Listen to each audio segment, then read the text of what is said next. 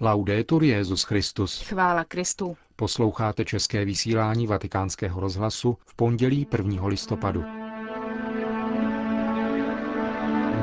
Polední promluvu Benedikta XVI. Před modlitbou Anděl Páně, zprávy a portrét v sobotu blahoslaveného rumunského biskupa a mučedníka z dob komunistické diktatury. To je obsah našeho dnešního vysílání ze slavnosti Všech svatých. Hezký poslech přejí Markéta Šindelářová a Milan Glázer. Hustý déšť, který se spustil dnes ráno, neodradil ani dnes přibližně 30 000 lidí, kteří předpolednem přišli na náměstí svatého Petra, aby si vyslechli pravidelnou sváteční promluvu Benedikta XVI. Před modlitbou Anděl Páně. Drazí bratři a sestry, slavnost všech svatých, která připadá na dnešek, nás vybízí pozvednout oči k nebi a meditovat o plnosti božského života, který nás očekává. Už teď jsme boží děti, ale čím budeme, není ještě zřejmé.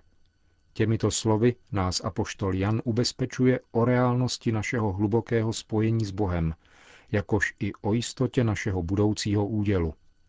Jako milované děti proto obdržíme také milost, abychom snášeli zkoušky pozemské existence, hlad a žízeň po spravedlnosti, neporozumění, pronásledování, a zároveň již nyní dostáváme to, co slibují evangelní blahoslavenství, z nichž vysvítá nový obraz světa a člověka, který přinesl Ježíš. Svatost, Kristův otisk v nás samotných, je smyslem života křesťanů. Blahoslavený Antonino Rosmini píše: vtělené slovo vtisklo do duší svých učedníků svou vnímavost a svými slovy jim dalo milost, skrze kterou duše bezprostředně vnímá slovo. A my zakoušíme dar a krásu svatosti pokaždé, když se účastníme eucharistické liturgie ve společenství s nespočetným množstvím blažených duší, které provolávají v nebi věčnou slávu Bohu a Beránkovi. K životu svatých nepatří pouze vyprávění o jejich pozemském životě, nýbrž také jejich život a působení po smrti. Ve svatých se ukazuje, že ten, kdo přichází k Bohu, se lidem nevzdaluje, nýbrž stává se jim opravdu blízkým.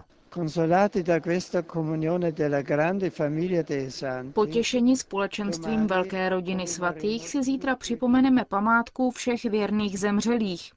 Liturgie 2. listopadu a zbožná praxe navštěvování hřbitovů nám připomenou, že křesťanská smrt je součástí cesty k asimilaci Boha a zmizí, až bude Bůh všechno ve všem. Odtržení od pozemských citů je jistě bolestné, ale nesmíme se ho obávat, protože za doprovodu zádušních modliteb církve nemůže zlomit hluboké pouto, které nás spojuje s Kristem. V této souvislosti svatý Řehoř prohlásil: ten, kdo moudře stvořil všechny věci, dal tuto bolestnou situaci jako nástroj osvobození od zla a možnost podílet se na dobrech, v něž doufáme. Drazí přátelé, věčnost není stereotypní, donekonečna se opakující sled kalendářních dní, ale spíše něco jako naplněná chvíle, v níž nás celek obejme a my obejmeme celek bytí, pravdy a lásky. Paně Marii, bezpečné průvodkyni ke svatosti, svěřme svoji pouť do nebeské vlasti a prosme o její mateřskou přímluvu za věčné odpočinutí pro všechny naše bratry a sestry, kteří zesnuli v naději ve vzkříšení.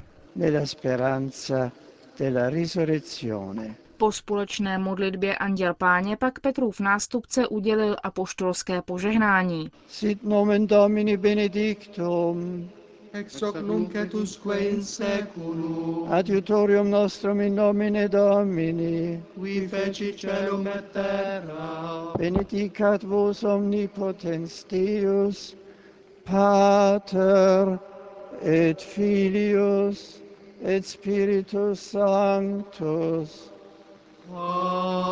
Amen. Potom svatý otec obrátil pozornost ke včerejšímu útoku na katolický kostel v Bagdádu. Včera večer došlo k rozsáhlému útoku na katedrálu syrsko-katolického obřadu v Bagdádu. Atentát si vyžádal desítky mrtvých, mezi nimiž jsou také dva kněží a skupina věřících, kteří se tam účastnili nedělní mše svaté. Modlím se za oběti tohoto absurdního násilí, které je o to krutější, že míří proti bezbraným, kteří se shromáždili v domě Božím, jenž je domem lásky a smíření. Vyslovuji dále svou hlubokou blízkost znovu postižené křesťanské komunitě a povzbuzuji všechny pastýře a věřící, aby byli silní a pevní v naději.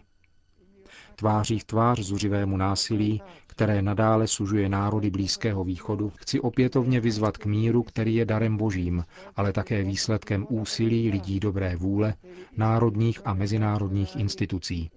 Kéž všichni spojí své síly, aby byl učiněn konec každému násilí.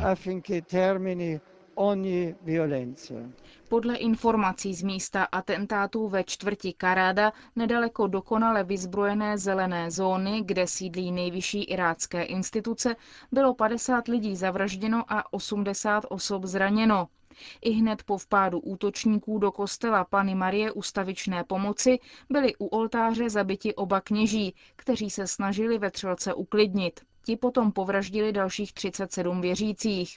Prostřednictvím internetu se pak přihlásili útočníci jako členové skupiny zvané Islámský stát Irák, kteří jsou odnoží Al-Kaidy. Na internetu v téže souvislosti zveřejnili další hrozbu určenou koptské církvi v Egyptě. Teroristé tvrdí, že mají být osvobozeny manželky dvou kněží, které jsou prý drženy v klášteře, protože jedna z nich se údajně obrátila na islám a druhá se prý ke konverzi chystá. Z Káhiry přišla zpráva, že úřady posílily bezpečnost koptských kostelů a egyptský ministr zahraničí celý incident ostře odsoudil. Vatikán. Ve věci ochrany nejmenších před sexuálním zneužíváním je možné a potřebné dělat více, avšak nelze přitom zapomínat na množství práce, kterou zde odvádí církev. Třeba, že skandály, s nimiž má co dočinění, představují jen okrajový zlomek velké sociální patologie. Takovéto mínění vyslovil tiskový mluvčí Svatého stolce otec Federico Lombardi, který se včera setkal s organizátory propagované manifestace obětí pedofilních kněží, kterou média nazvala pochodem na Vatikán. Ve skutečnosti se poblíž Castel Sant'Angelo setkalo několik desítek osob, převážně novinářů, spolu s 8 organizátory demonstrace, která byla naplánována na 31. října, tedy na svátek reformace. Ti nakonec odstoupili od úmyslu vydat se na náměstí sv. Petra, kam by je policie stejně nevpustila, a zůstalo tedy jen u tiskové konference. Poněvadž nedaleko Castel Sant'Angelo je sídlo Rádia Vatikán, jehož ředitelem je otec Lombardi, rozhodl se tento italský jezuita setkat se soukromně s organizátory této manifestace. Oslovil její účastníky a poukázal na potřebu společného boje proti celosvětové patologii sexuálního zneužívání nezletilých. Poněvadž se tato rána dotkla také církve, cítil se povinován setkat se s nimi osobně. Zmíněná patologie se totiž šíří tím více, čím více je ukrývána. A mnozí jsou potěšeni tím, že pozornost je soustředěna na církev a nikoli na ně, protože si tak mohou dál beztrestně dělat své, řekl otec Lombardi. Poukázal přitom na nové prostředky, které usnadní šíření této patologie, jako internet a další moderní média. Krize rodiny, sexuální turistika a s ní spojený obchod s živým zbožím, který zneužívá chudobu. To, co se učí církev v těchto dnech s pomocí vaší i dalších skupin a iniciativ, které mohou přispět k její očistě a učinit z ní vzorově bezpečné místo pro všechny nezletilé, by mělo být příkladem i pro ostatní, řekl tiskový mluvčí Svatého stolce. Proto vás vybízím, abyste se v církvi snažili vidět potenciálního spojence, kterým podle mého mínění opravdu je, protože se podílí na ušlechtilých cílech vašeho boje.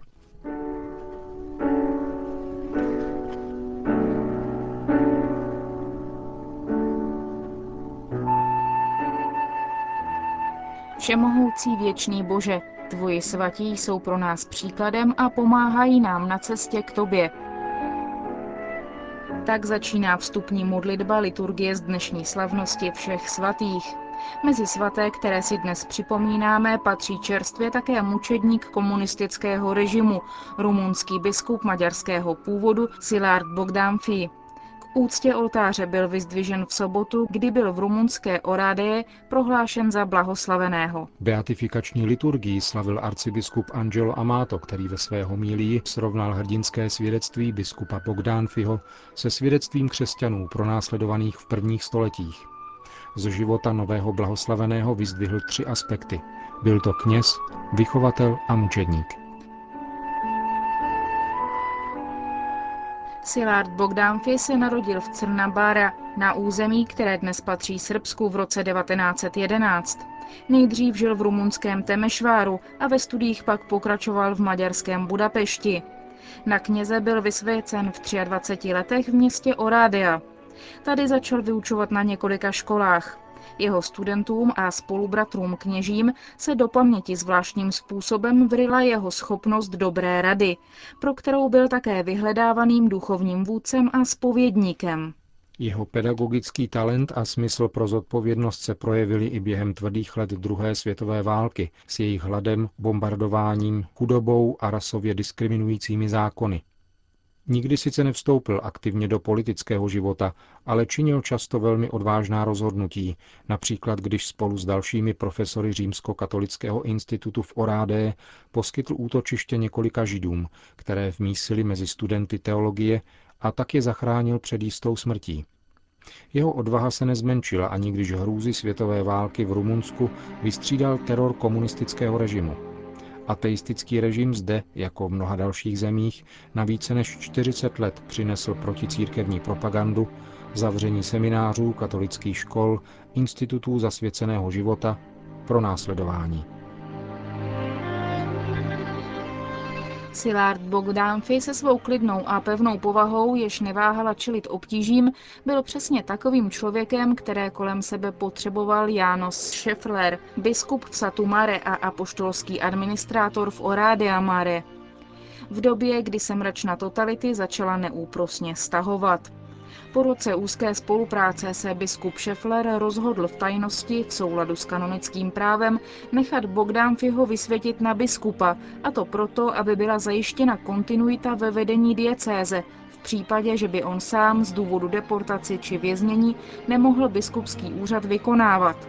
Biskupské svěcení obdržel Szilárd Bogdánffy ve velké tajnosti 14. února 1949 v kapli nunciatury v Bukurešti z rukou tehdejšího apoštolského nuncia Geralda Patricka O'Hary. Komunističtí činitelé se bohužel o svěcení stejně dozvěděli a pokusili se nově vysvěceného biskupa přesvědčit ke kolaboraci a vytvoření národní církve odloučené od Říma. To teprve 38letý biskup odmítl.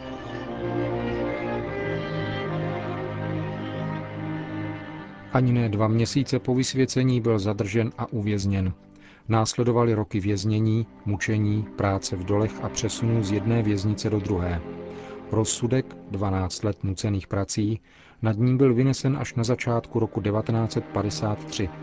2. října téhož roku ale tělesně vysláblý biskup umírá na zápal plic ve vězení Ajut, na samotce tak malé, že se na její podlaze nemohl ani natáhnout. Léčba nemoci byla biskupovi odepřena také úmyslně.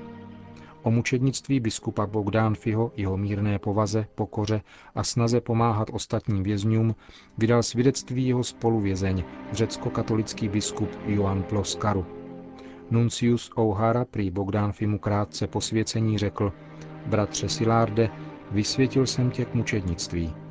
A Szilárd z této cesty neuhnul.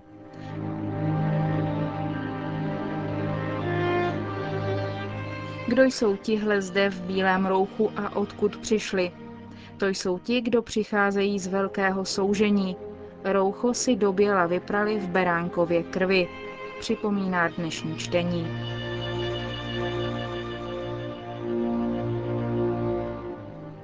Končíme české vysílání Vatikánského rozhlasu. Chvála Kristu. Laudetur Jesus Christus.